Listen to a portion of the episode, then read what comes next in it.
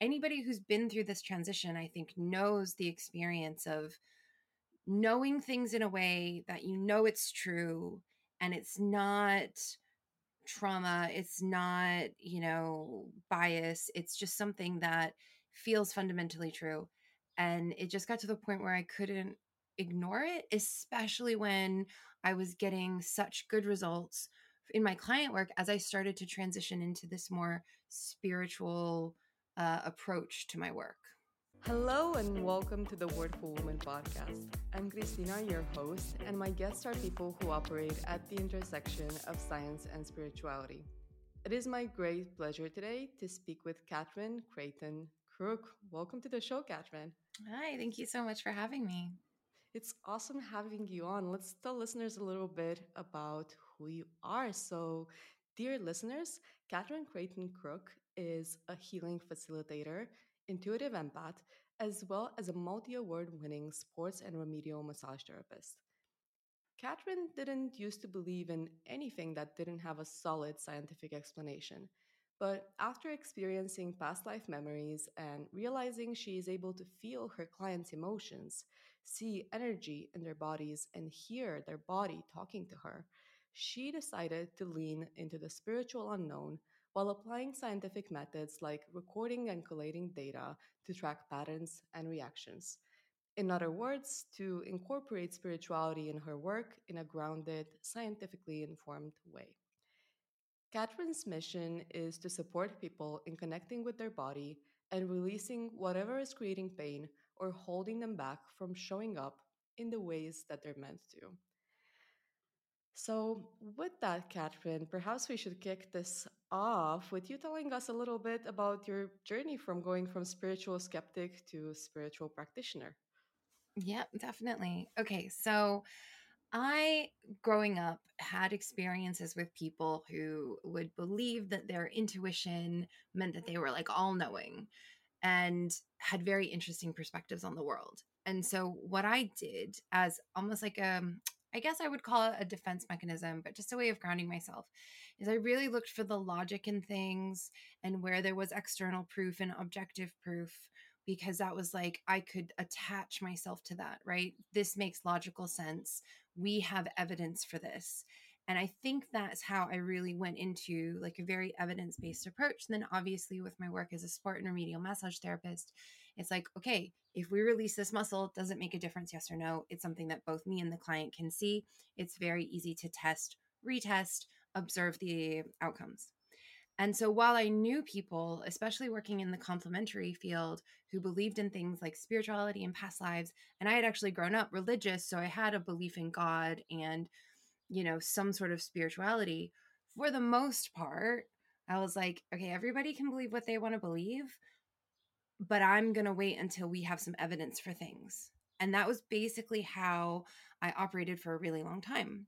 But then, as you said in your intro, I started to like the first thing that actually happened is that I would start to almost feel like I could hear people's bodies talking to me, which I know we're, we're going to go into a little bit more detail about what that means later. And I would say things and people would be surprised that I could feel them. So that was kind of like the first sh- like sprite sprouts of information. And sometimes I would get pictures in my mind when I was working with people and I could see things or I knew things about their past or their experiences. And it really defied my understanding of what was possible, right? Because that's not testable.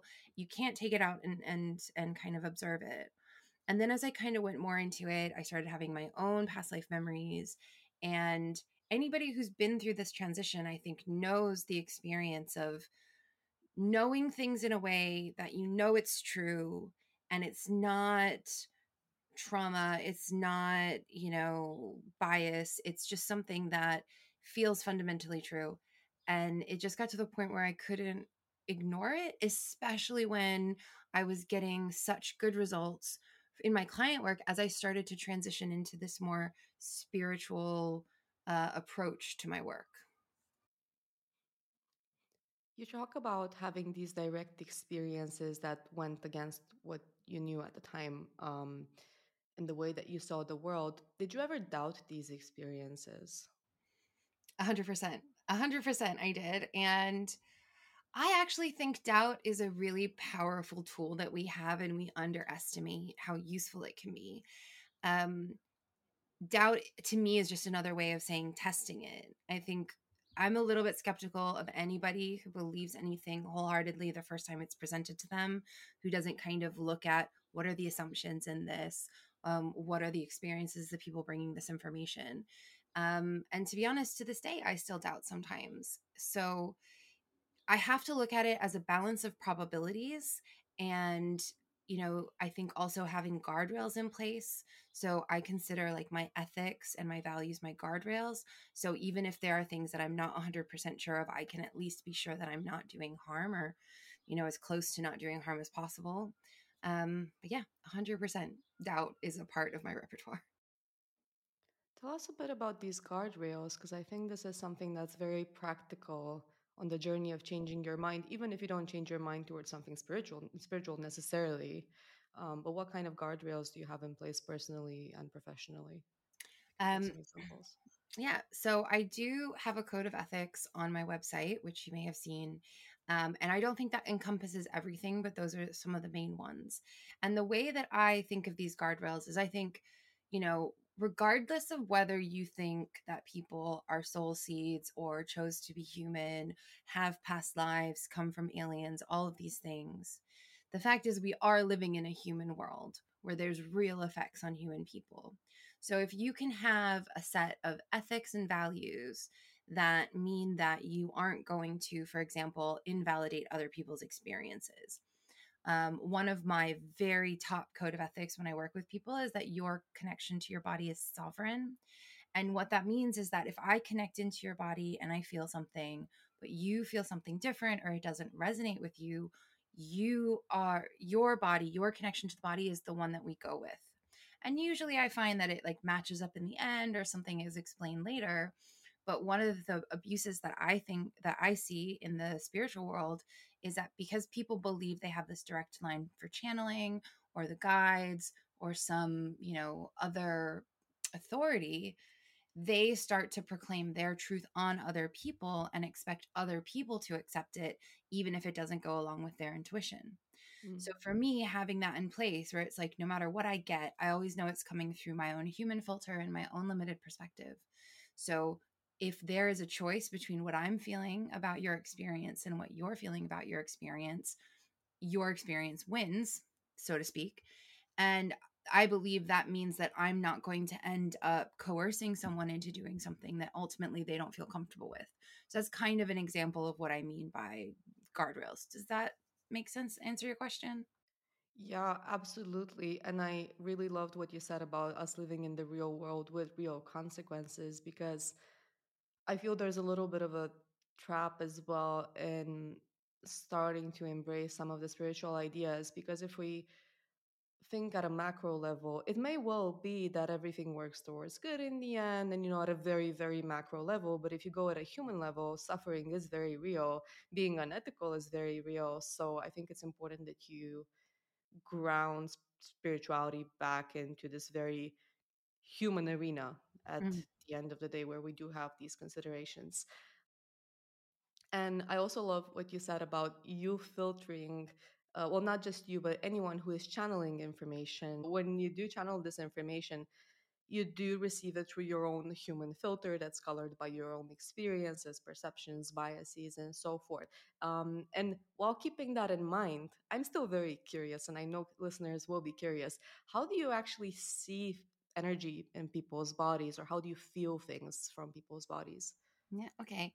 Um, so I love this question because it's a question I always ask people because one of the things that I think is true fundamentally about language is how limiting it is. And you can just see them by how many new words we have to create on a regular basis to try and keep up with our advances in society. So I think a lot of people use words like seeing energy or channeling, and actually the experience of it is different. That's why I love this question. So for a long time, I didn't think I could see energy because people talk about like looking at people and kind of seeing energy around them. And I was like, well, I don't do that. But then what I realized is so for me, what happens is I get pictures in my mind when I connect to things. So one example is I was working with someone and um, we were working around a specific organ. And when I kind of connected into it, I got this picture in my mind of what looked like a kind of foggy cloud surrounding it. And I was like, oh, I'm seeing energy, right? And we figured out what it is and we were able to clear it. So a lot of times it is that I will get a picture in my mind and I will get a feeling of of how heavy it is or how light it is or thick or what it's made of. And then I always try to corroborate that with what my client has experienced. Sometimes it's the same, sometimes it's a little bit different. So that's how I describe seeing energy. It's not something that is like I'm looking at someone and I can see something around them. That's more like I will see it in my head and um, it will kind of show up in different shapes. What was the other question about feeling? So you've you've described how you how you see energy in people's bodies, um, but another aspect um, of your gift is also the ability to feel what people feel. So I was wondering how that how you experience that. Yeah, so that's actually kind of fun because I have to be very careful because initially I would think it was my emotions. So I, for example, would work with someone and release something, and then I'd get really happy and giggly, and I'd be like, "Why am I so happy?" But it was actually the body, right? So it's it's exactly like when I say I can feel things. So there's two ways. So I can feel the emotions of people most of the time. And what will happen sometimes is I'll connect in to work on a specific part of the body and I'll be like, whoop, there's sadness in there because I'll start to feel sad. I'll start to feel like I want to cry. Um, I've had a client recently and it was like, oh, I feel sadness, but it's pure sadness. Whereas other people, it'll be sadness with grief or sadness with loss or anxiety or nervousness. And it is exactly as if I would feel it in my own body. So it feels like my own experience, but I can tell, especially from having worked with so many clients, that that's not me that's feeling it, it's them. And either I feel it at the same time as they do, or sometimes what will happen is I will feel the emotion and the client will be like, Yeah, I don't feel anything. And then, like, 10 15 seconds later they're like oh there it is and then they'll start crying or they'll they'll feel the thing uh, and that's really helpful for me i find because not everyone is is great at verbalizing what they're feeling so because i can feel it i can then verbalize what i think it is and then they can tell me if i'm i'm right or wrong and it helps give them language for what they're feeling and then the other way is I can sometimes get pains that my clients have. So uh, last year I was working and I do clinic days every once in a while. And the client came in and my wrist started to hurt. And I was like, oh, why is my wrist hurting all of a sudden? Like, this is really mm. uncomfortable. Like, I haven't done anything to it. And my client goes, oh, yeah, I wanted to tell you my wrist was hurting. And I was like, "Does it feel like this?" And I described the pain that I had in my wrist, mm-hmm. and and they said, "Yeah, that that's exactly what it feels like." Uh, and then I worked on their arm a bit and did some things, and then I was like, "Oh, my wrist doesn't hurt anymore." And I was like, "Can you check your wrist? Does it feel better?" He's like, "Oh yeah, it is better now." So sometimes I actually feel the physical sensations of what people feel. That must be really exhausting sometimes.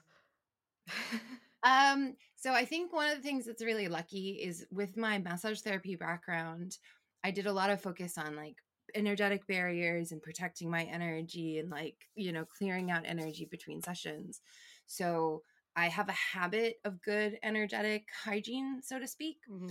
But sometimes it can be like I always need a break after my sessions, right? When I do, especially like the healing facilitation and, and that kind of body work. I usually need about 20 minutes after just to kind of like recenter myself.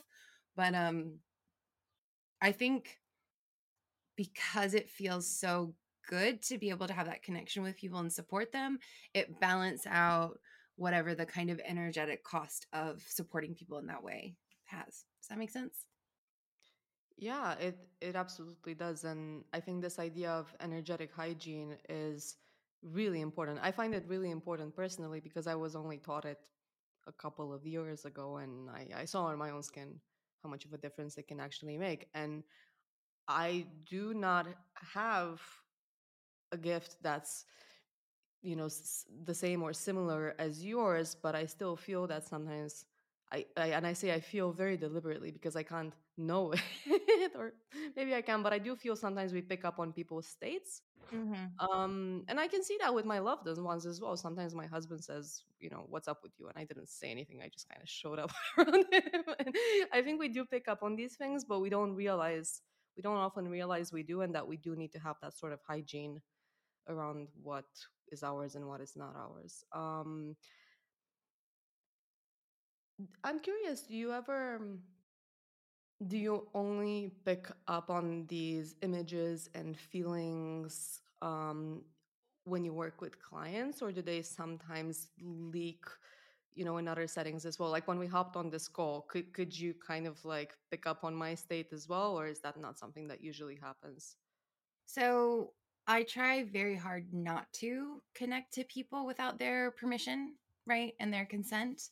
And um, every once in a while, something will come through um without me intending it right? Where it's just like something perks up and i notice it. And honestly sometimes i feel like it's body's trying to get my attention Mm, um but you know i just don't think it's i just don't think it's right to read somebody's energy mm, without their permission you know? It's like you wouldn't you know if you had x-ray vision you wouldn't look at people and use your x-ray vision to see them with their clothes off. So i don't think it's very considerate to read people's energy and i actually i'd never thought of it and i because i get reiki uh, locally on a pretty regular basis and years ago um, the person i see for reiki said that she'd gone to see someone and he'd said something about her energy and she was like how dare you read my energy without my permission and when she said it i was like yeah, actually, that's horrible. Like, you should not do mm. that. So, even though sometimes I can pick it up a little bit, I, in general, have a practice where I'm not looking, I'm trying not to pay attention to it. So, it's only when people ask me. But every once in a while, I do get on calls with people, and people will go, like, just like connection calls, right? Not client calls. And people will go, Oh, my shoulder just started hurting all of a sudden. I was like, think your body wants to talk to me.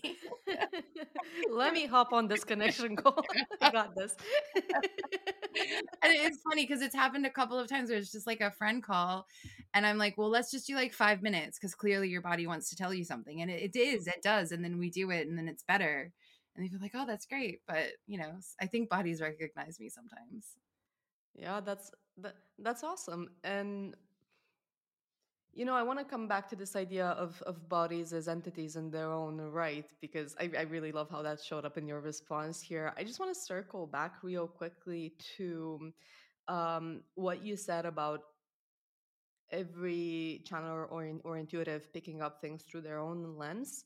And it makes me wonder when we have experiences such as past life memories, um, do you think they are objectively past lives that we have had?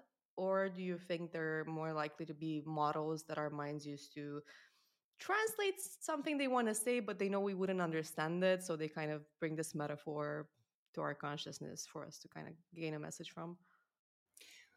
um so i mean the the short answer is i don't know uh, the the more in-depth answer is i think that there's a lot of possibilities and um, So I think it was you actually who mentioned the study where some children had had past life memories and it had been um confirmed or something like that. Wasn't that a conversation that we had on Instagram once? I think it was in reference to the research at the Uni of Virginia um, on past life memories. Yeah, and a, a lot of children who did remember them and they were confirmed as well. They remembered something like a past life and a life that was matching that existed. Let's say those were the facts. Yeah. And you know, I've had clients where when they're connecting into their body, their body comes up with a, a um like a past life uh that was a relative and then they go and confirm that that relative existed and, and lived in the time period that it came up with. So I think I like to hold space for everything being possible that we can't prove or disprove otherwise. But I think past life is a great example because it could be that our soul has lived through multiple lives. It could be that there is a fabric of energetic consciousness that we're all a part of, and that for some reason we're able to tap into certain things. Um, it could be that there is a genetic component that's being passed down and that's the way that genetic component expresses itself in our memory. I my gut is that there is a truth to past lives, like that it's not just completely made up. But because it's not really something that we can prove one way or the other for sure, right? Even those children who had those confirmed past life memories, how do we know that our because our soul or our mind isn't tapping into a collective unconscious or that it's somehow embedded in in their being in a different way? Um, and I also really encourage my clients when I'm working with them and stuff like that comes up to stay within the realm that feels comfortable for them. So, in my mind, one, I would say probably 80% sure that there is a past life element to past lives, but I Mm. wouldn't be able to say exactly what that is. There is a connection, especially when it shows up in like fears and traumas that we have that we've never had in our life. Like I've had work with people where something came up from a past life um, and it's like, oh, this is why I've had this irrational fear my whole life. This is why I was afraid of these people dying my whole life. This is why I was afraid of losing these people because in a past life that had happened. And when it came up, all those feelings came up with it. Um, but on the other hand, I don't think anybody has to accept a belief that they don't want to. So if something like that comes up in a session and the person feels more comfortable thinking of it as a metaphor or th- more comfortable of like just their body giving them an example, then we go with that, right? Mhm. Because I think it's really important that we all feel encouraged to stay within what we feel comfortable with when we're going through things like this.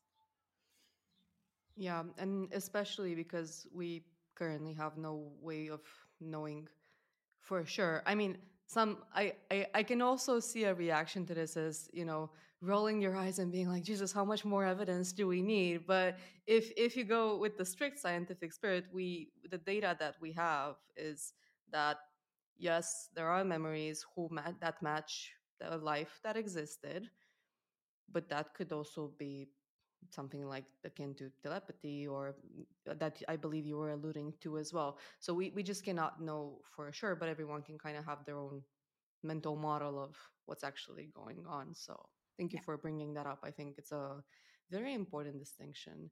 Um, and speaking of mental models, um, there is a question that I occasionally like to ask on this podcast, um, Mhm. especially people who can see energy, uh, because I'm still wrapping my mind around what mm, energy is when we talk about it in a spiritual context. So, how would you define it?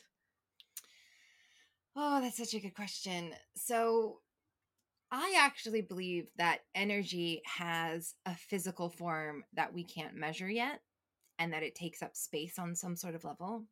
And the main reason that I believe that is because when I very, very first started working with releasing emotions from the body, like when I didn't really know what was going on, but I was like, okay, you know, I was just still doing like massage therapy and visceral manipulation. This liver isn't moving. Um, client, can you open your mind and see if like there's an emotion in here that needs to be released? When I started doing that, there's a massive amount of heat that is released when people connect in and release the emotion or the experience that's being held in the body. And there's tingling as well. And after people feel like there's more space there and function improves or movement improves. And so all that to me points to this idea that there was something physical that was taking up space and restricting it that now has been released hmm but that kind of defies all of our understanding of matter at this point. So I don't really know how that's possible. But I just like to think, you know, we didn't really know much about electricity before we discovered it, and we have to measure it in a different way than we measure matter, for example. So maybe energy sits in that kind of space where it's an element that we're not going to really be able to measure or test until we have some sort of advancement in the technology that we have available to us to measure it, right? Especially as we get into the quantum realm and I hesitate talking about quantum stuff with in, with regards to spirituality because I feel like it's really misused in the spiritual space. But I've done like a little bit of, of research and like learning around quantum mechanics and everything. And it does seem to fit with this idea. So now I'm getting a picture in my head. So like there's so much space in between all of the particles that make everything up. If energy could exist inside of that space, then there could be a physicality to that that we just don't completely understand yet. Because you can feel it. You can feel it in your hands. Like shiatsu practitioners learn to feel energetic flow through the acupressure points. Um, acupuncturists can feel the energy in the pulses in the wrist. So it's palpable. It's just we don't have an instrument for it. So I think like some sort of electromagnetic current is probably would be my best guess at this point. That also has mass.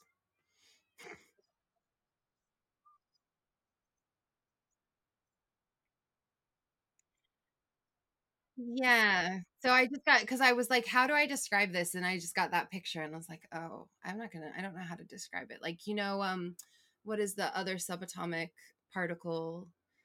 Like quark and is it quantum foam? I don't know. But anyway, I just got that picture. And I'm also I'm I'm a visual thinker as well, and that is one of the challenges. And I would really recommend to anyone who does any intuitive spiritual channeling, anything, to start trying to identify what comes from me, what comes from where.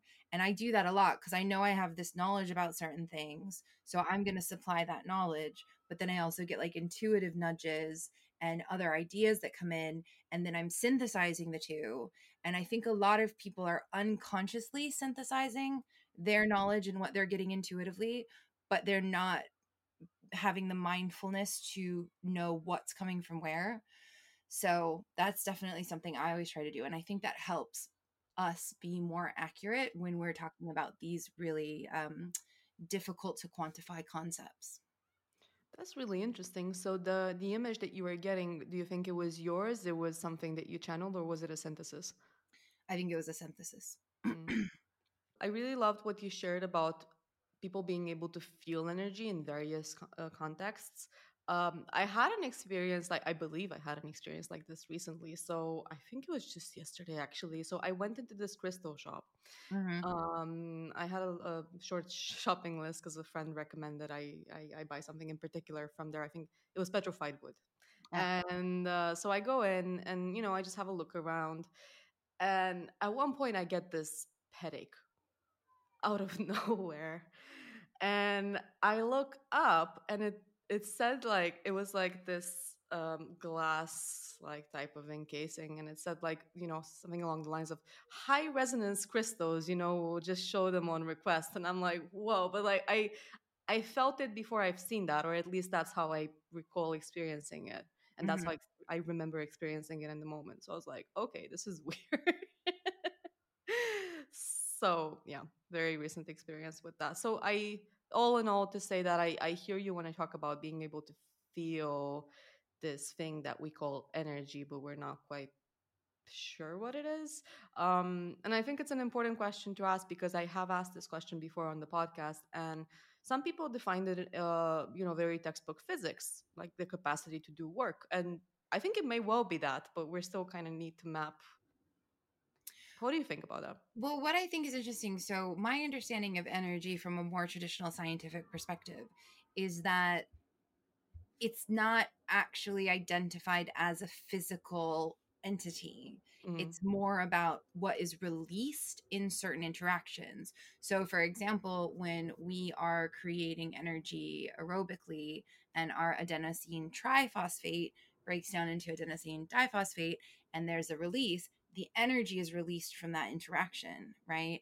And when we're talking about how all mass has the potential to be energy, you know when you're going through a fire it's releasing that heat is energy but it's not actually and i could be wrong on this so i will definitely take any kind of correction it's not identified as like having a substance like a mass that we can measure it's more it almost seems like it's an ethereal substance that's released in reactions that then allows us to fuel things hmm do you think that's an accurate representation of how energy is described in a more traditionally scientific way I'm not a physicist, and so I would just as you. I'm a little bit. I don't know if I should give an opinion or have an opinion on this, or if I even can have an informed opinion on this at this point. But I do find it a fascinating question, and I think we touched on some important aspects today because what I really liked about how we approach this is that direct experience is important. It is informative, and there may be sources of knowledge beyond what we currently know and what and what i hear from you is that we have this knowledge coming from direct experience or channeling and then we have the knowledge that we acquire via scientific means let's say and we can and should synthesize it but we should do so mindfully and not mix different things that you know in ways that, that don't make sense basically Yeah. um would you say that's a good summary Yes, I do. I also think that there's, and this is a, a concept that I've been playing around a little bit with, is how much how much science doesn't take into account lived experience or personal experience or you know how people feel in their bodies you know i'm sure you're familiar with the term medical gaslighting Mhm. and how there are often worse outcomes for people who are women or who are minorities and you know in those cases we like to think that science is very objective but actually the information of for example the subjective pain experience of someone is a very valuable source of information, but it's physically impossible to objectively measure pain. So I feel like there is like this window in the scientific world where we like to like we're missing a chunk of information that is important information because it doesn't fit into the definition of what is like scientifically testable. Do you know what I Mm. mean? i completely hear you and agree and i think that's a rabbit hole all on its own It really is. I really love that you brought this up because I think when we talk about scientific limitations, uh, a lot of things come into play. And one of the ones I'm most fascinated by, and I think we really, really need to tackle, is the fact that science did not develop in a vacuum, independent from human biases and all the nastiness that's in the world, right? So it, it's a known fact, like you were talking about medical gaslighting, you know, that's a consequence of what? Well, excluding women, minorities from scientific research. And so then you lack that direct experience, di- direct yeah, you lack that insight into their direct experience. And Mhm, we simply don't know as much and are socialized to not think as much about, mhm. you know, what might be ailing someone who is not cis, hetero, Western, you know, male stereotype, you know, like who's not aligned or presents Not such. the default human. The default human, yes. So we we we are not used to diverging from the quote unquote default human. And um, a lot of this happens um, arguably because of the effects of colonialism and capitalism um, on Western science. And I was wondering, do you want to touch a little bit on that? Because I know you have Yeah. some insight I mean, I think that I think that the thing that we need to remember, so, you know, I try to look at both sides of it, right? Spirituality and science. And the scientific community often looks down on spirituality and alternative uh, complementary approaches to, to healing and health and and all of those things but it's like they forget that the reason that people are going to those places is because they've tried to go to a doctor um, for endometriosis and been told that it's just period pain until the point where you know i read one story that the woman had to have her kidney removed because she had been in pain for so long and they'd ignored her.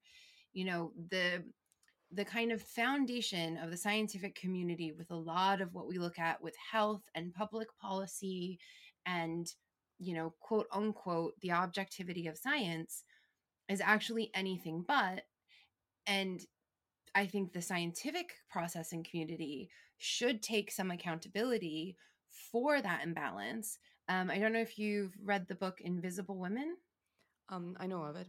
yeah. And so in it, um, I want to say it's Carolyn Criado Perez, but I could be wrong on that, but it's definitely Invisible Women.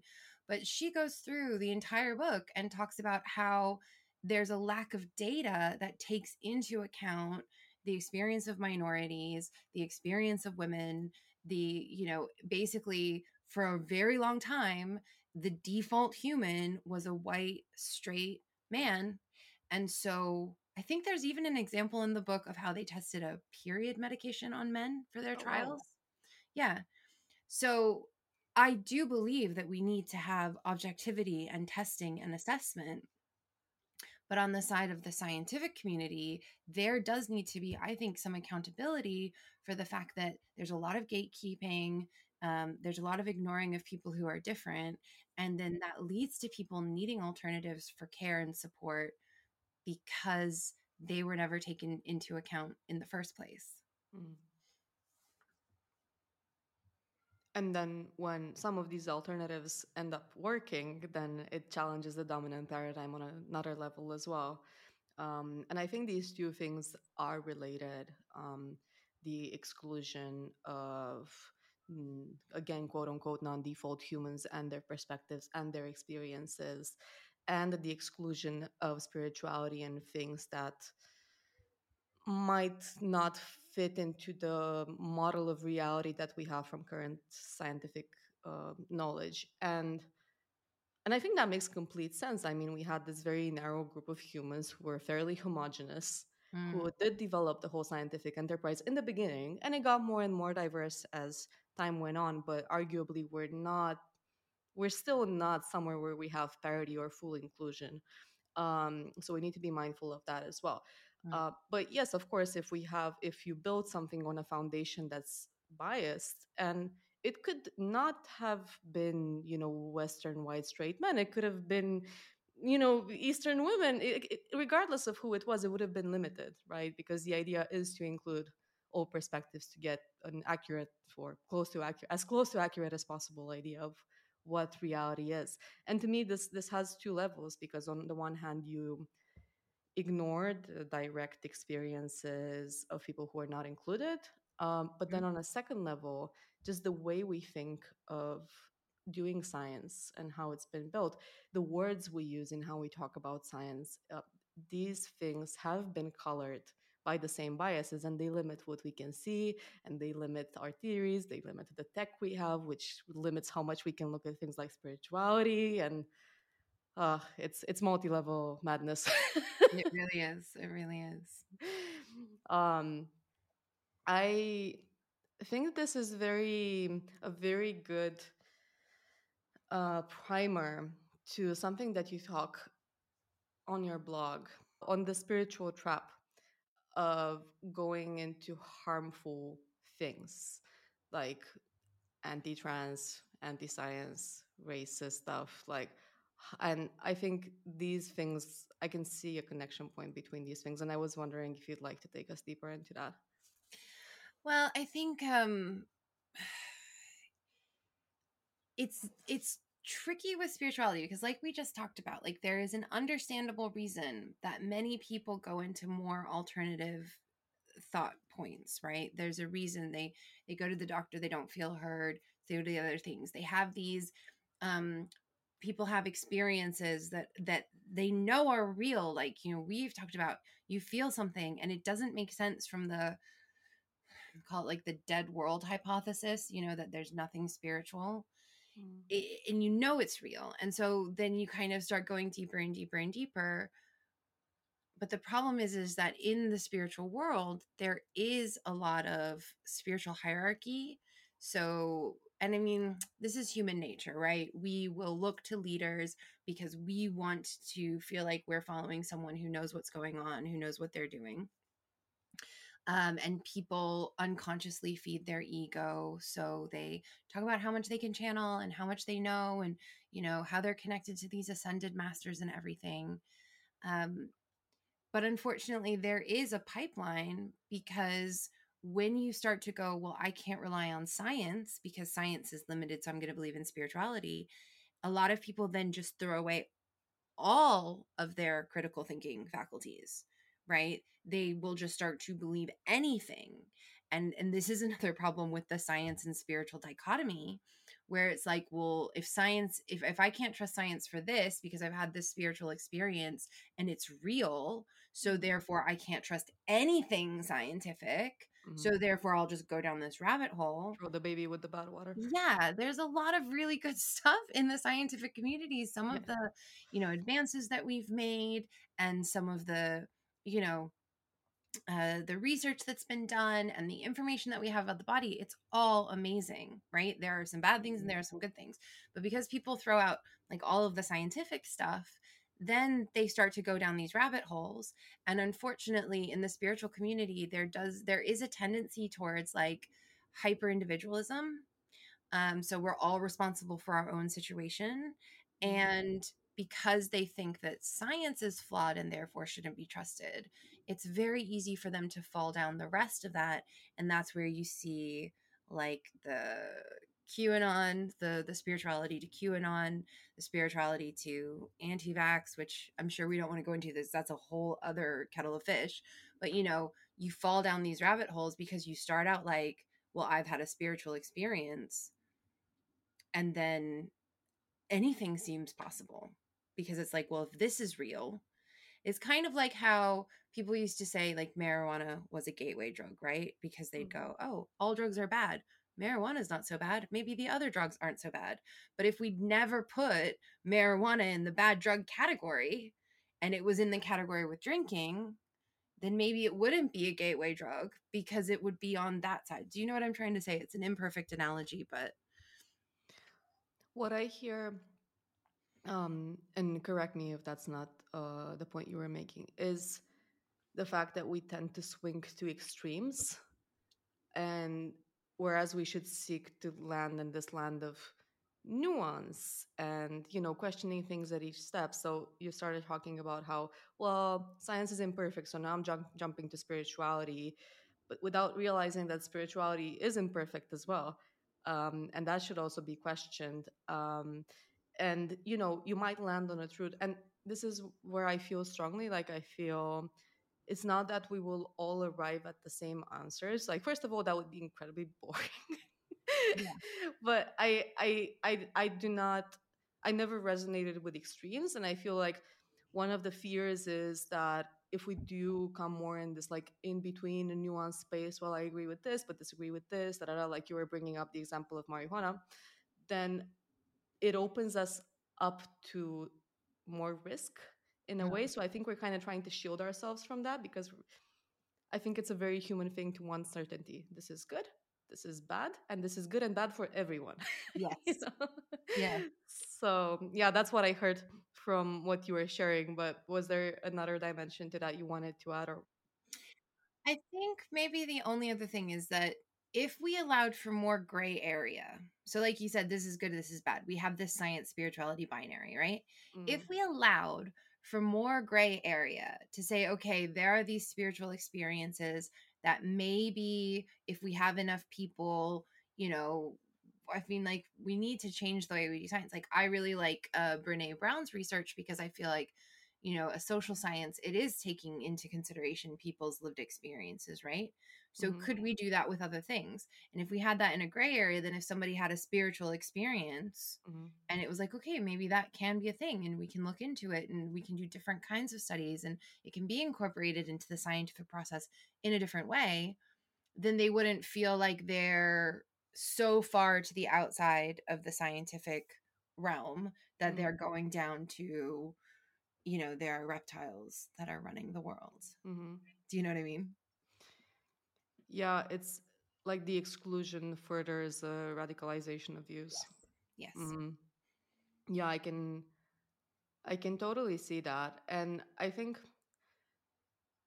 well, it's it's difficult, right? Because it's difficult to even bring up discussions. I think human fear, like at the end of the day, like I've been diving into these topics um for the past oh, over I think it's over 2 years at this.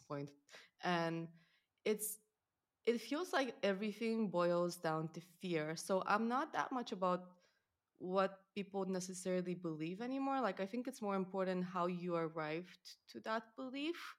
Um, we might. That's why I was like, I don't think we're all landing in, in quite the same spots. But okay, but what was your process of getting there? Uh, because we're all going to be informed by our own experiences, knowledge in different ways, right? But I think, and so so the process of where you're getting, where you are getting, so using discernment on the way, but also having the openness and the grace to say, and I can change my mind, and other people can change their mind as well. And not just like very desperately hold on to because sometimes I think, you know, especially because we talk about all these spiritual things, and it's a question that's on my mind. What would happen if I don't know, tomorrow all of this is disproved and it turns out we've just been imagining everything. Well, you know, harder to do on your own since you're experiencing them. But for someone like me who doesn't have a lot of direct experience, you know uh mm, you know i could imagine okay what if none of this is true so then what happens to my identity i think that's an important question i think as long as we're solid in our identity and we ground it into something that's not necessarily being right all the time Yeah. then we have way more freedom to go on this like chessboard of nuance and see where it lands us without falling into weird traps that Yeah. can be dangerous Yes, I agree with that. And I would say with the addition of with guardrails, right? Mm, So I will be like I I think you're right. I want to understand how people get to their conclusion, but there are going to be some things for me that are out of bounds. mhm, Right. So, like, for example, if you decide that you are anti trans people and you can explain your nuanced view of how you got there, that to me is still going to be out of my bounds. mhm, Right. Because within my values, that's not okay. Um, so it, it's kind of like how you see in the spiritual space this time, like there is no right or wrong. And I know that's not what you were saying, but like just as an example. mhm, And I'm like, yes, there is like a massive space in which there is no right or wrong because it's nuanced and everybody can have their belief. But there is a ring around that space where to me there is an objective bad and good. For example, do not murder people mhm, like in cold blood. Maybe if they're, you know, attacking you or something. But mhm. So yes. So I agree with what you say. And then I always just say with the guardrails, with that like outermost perimeter of like, let's accept a lot more than maybe most people want to accept, Mm. but still recognize that there are some bounds that should be held. Yeah, I, I I agree, and I think it's important to raise this issue of values, um, because we do we do need those value parameters, and we're not all going. I think this also helps us give more grace to ourselves and other people, just realizing our top values are not the same. So obviously, we we will prioritize things differently depending on our top values, and you know, you might say, well, you know, I don't want to hang out with you because our values are completely different ends of the spectrum. Okay, you know, that's fair. But I think also realizing that affords some grace to to understand, okay, I understand where this person is coming from. They don't have to be my friend. I don't have to agree with them, but they're human and I'm not going to dehumanize them. Yes, I think that's really important. So we talked quite a bit about discernment, um, Mhm. and circling back to our bodies, um, how you talk about this importance of communicating with them and having the line of communication open. Mhm. Um, but when I try to do that, you know, sometimes I wonder, well, how do I know I'm not just imagining this? Is this genuine? Am, am, am I kind of making this up? Like, what would you advise to make that distinction? Well, I think that the truth is with like all the stuff where you're communicating with anything inside yourself and you're trying to identify or anything that's non-physical, there's always going to be that question, like how do I know it's true or not, right? So there does come a point where you have to trust yourself. However, I would say a couple of things. So number 1, when I'm helping people connect with their bodies, generally speaking, it feels like it's coming from your neck down. So if Mhm. you ask yourself a question and it feels like it's being originated in your head, then that's usually a sign that your mind is trying to help you or it's not you. Like one of the things that I developed as I got more into cuz like I started channeling like years ago just because I was doing automatic writing and it changed from me writing about myself to something saying you to me. I really tried to notice where do I feel like things are coming from. Sometimes they- they're coming from over here, sometimes they're coming from over here, sometimes my mind, sometimes my body, Mm, sometimes to the left or the right. And so the first thing to do is really hold it lightly. So it's okay to say, I don't know, but maybe it's from below my neck. I don't know, but maybe it's from my head. Like it's okay to be uncertain because that's where you have to start. And then once you go from I don't know, but I think it's here, you'll notice that the more you practice, the stronger it gets. So I don't know if you've heard the saying neurons that fire together wire together. mhm, And so the way that I look at that is every skill that you're trying to build, every single time you try to use that skill, it gets better, right? Because those neurons are starting to wire together and build a better connection. So when you're first trying to listen to your body, it's not you're not going to be sure. You're not going to be sure what you're feeling, but every time you even try, you're building that skill. And then the other thing that I always like to say to people is that even if you're 100% sure it's coming from your body, it does not make you obligated to do what your body says.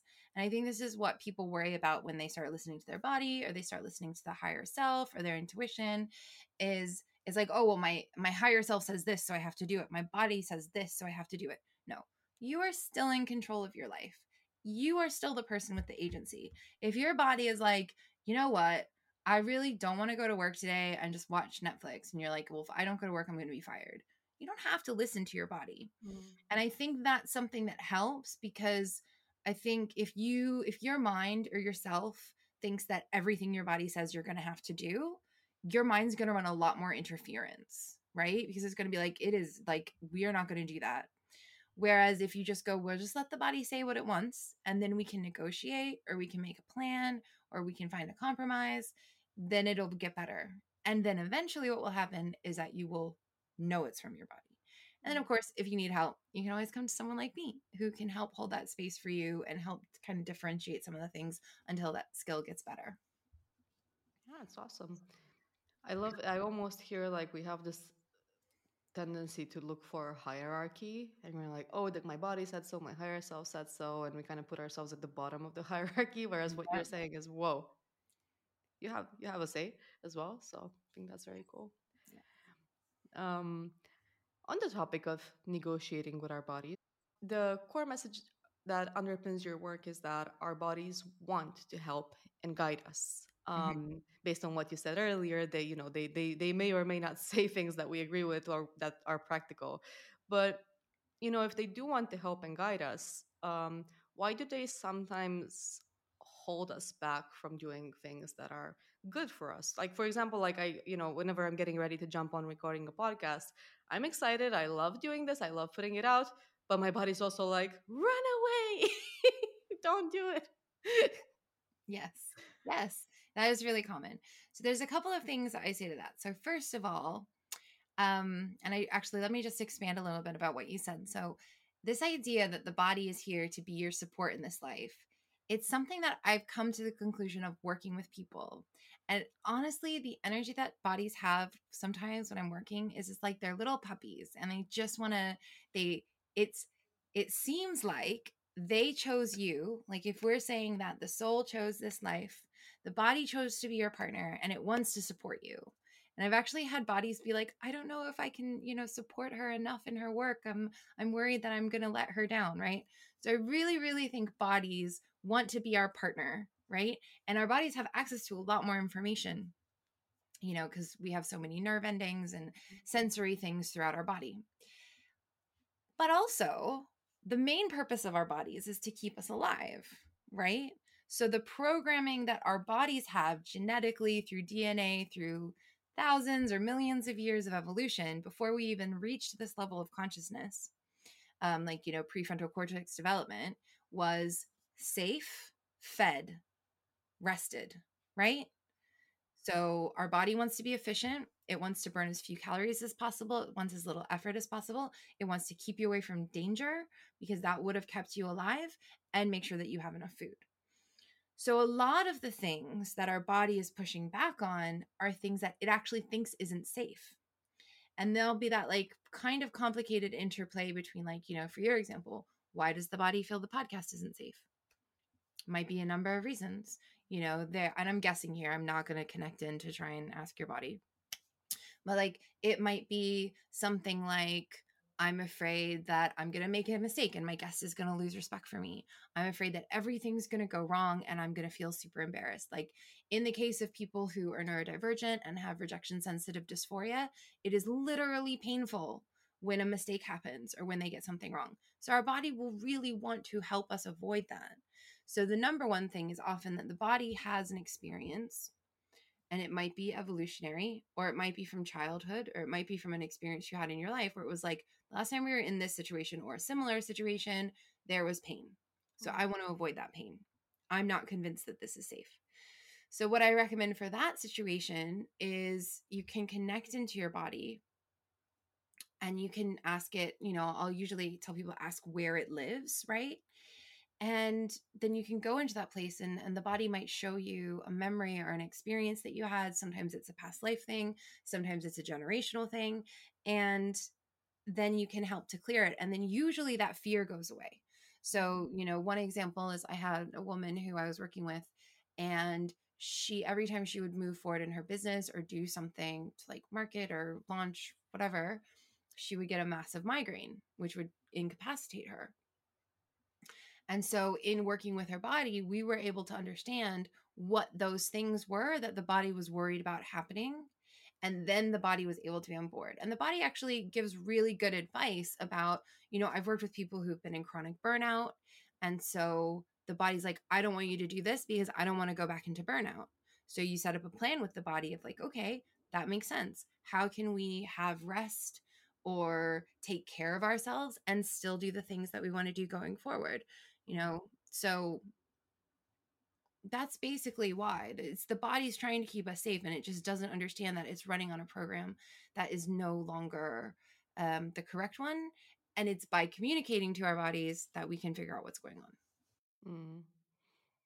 that's awesome thank you like i love your metaphor of a puppy like it also feels like a small kid it's like or like a toddler even like i'm just gonna cry because i'm unhappy and then we kind of have to tease out what the problem is and what the solution might be from a Mm. more adult type of consciousness. Would that be an appropriate metaphor as well?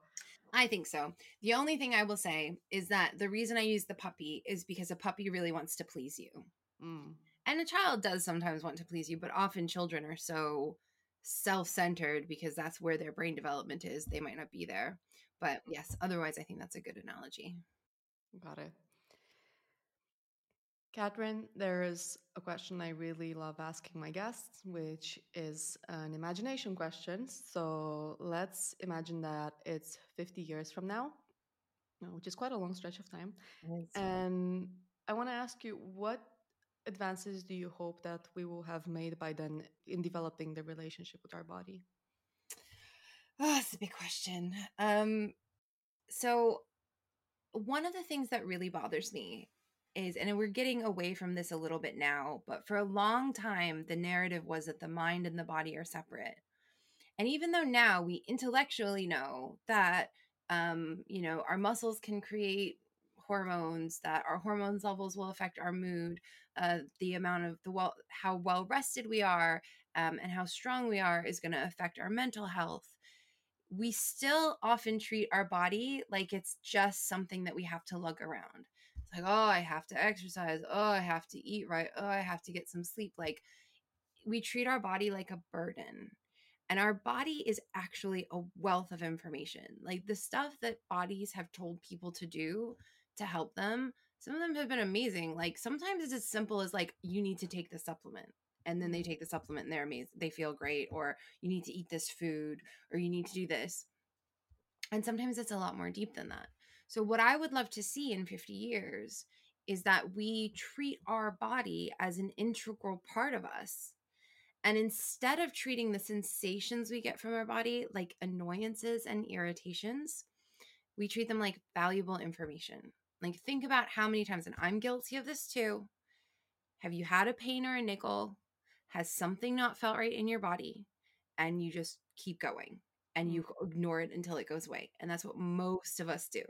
Mm. And so if we could treat every sensation that we get from the body because it's not just about pain. Like the starting point is pain. If you have pain, you need to find out what's causing the pain, right? Mm. But there's feeling heavy, there's feeling slow like where I'm moving slowly. There's um feeling like congestions of energy in our body, like there's something thick in there. And these are a lot more subtle that you develop as you develop a better relationship with your body. But half of us don't even register our pain signals because we're literally taught push through everything your body feels, Mm. keep going until your body breaks, or um, maybe indulge in a little bit of self care. So I'd really like to see our body like being seen as an integral part of us as humans and not just like a meat suit that we're carrying around. Yeah. It's I agree, and that whole message of grind, grind, work hard, play hard, you know, it goes so much against our body. So this is a very, very important message. Thank you so much. Lastly, Katherine, I want to ask you, and I know you have a longer answer to this. Uh, where can our listeners find you and your work, and share the exciting news as well? Okay, so um, you can find me on my website, uh, which is miscellany.me.uk, which I'm sure will be in the show notes. And that website name uh, has a whole story behind it, which I won't get into now, even though it doesn't make sense for a healing facilitator. Uh, I do have a free body connecting audio that I would love for everyone to download because it just starts you with connecting with your body. Um, one of the people who took it was like, Oh, I was just expecting a normal body scan. And I was really surprised that I actually heard a message from my body, which made me very happy. So you can download that. And I am working on a new podcast called What the Woo, which you can imagine what that's a derivative of. Mm-hmm. And um, it's basically looking at where there's overlap in science and spirituality, where there's shortfalls in both of them, and how all of this intersects into the way that we interact with our body. Because I really feel like the body is kind of the battleground for science and spirituality with like the different health approaches that people take and, and the different things that people think about their body. Um, and yeah, we're going to cover everything from like the different flavors of spirituality you know non-western spirituality we're going to talk about some of the advances and limitations in science and where there's overlap so i'm really excited about that that's really awesome. Congrats on your new podcast. Congrats on what the woo. And i am look so looking forward to listening to it. Listeners if you enjoyed today's conversation it's a no-brainer. Go check out Katherine's what the woo podcast. And um, yeah, with that being said, I think this wraps up our episode today. So this has been Katherine Creighton Crook, and I'm so so happy to have had you on, Katherine. Thank you so much again for your time, knowledge, insights, humor, everything that you brought today. Thank you. Thank you for having me.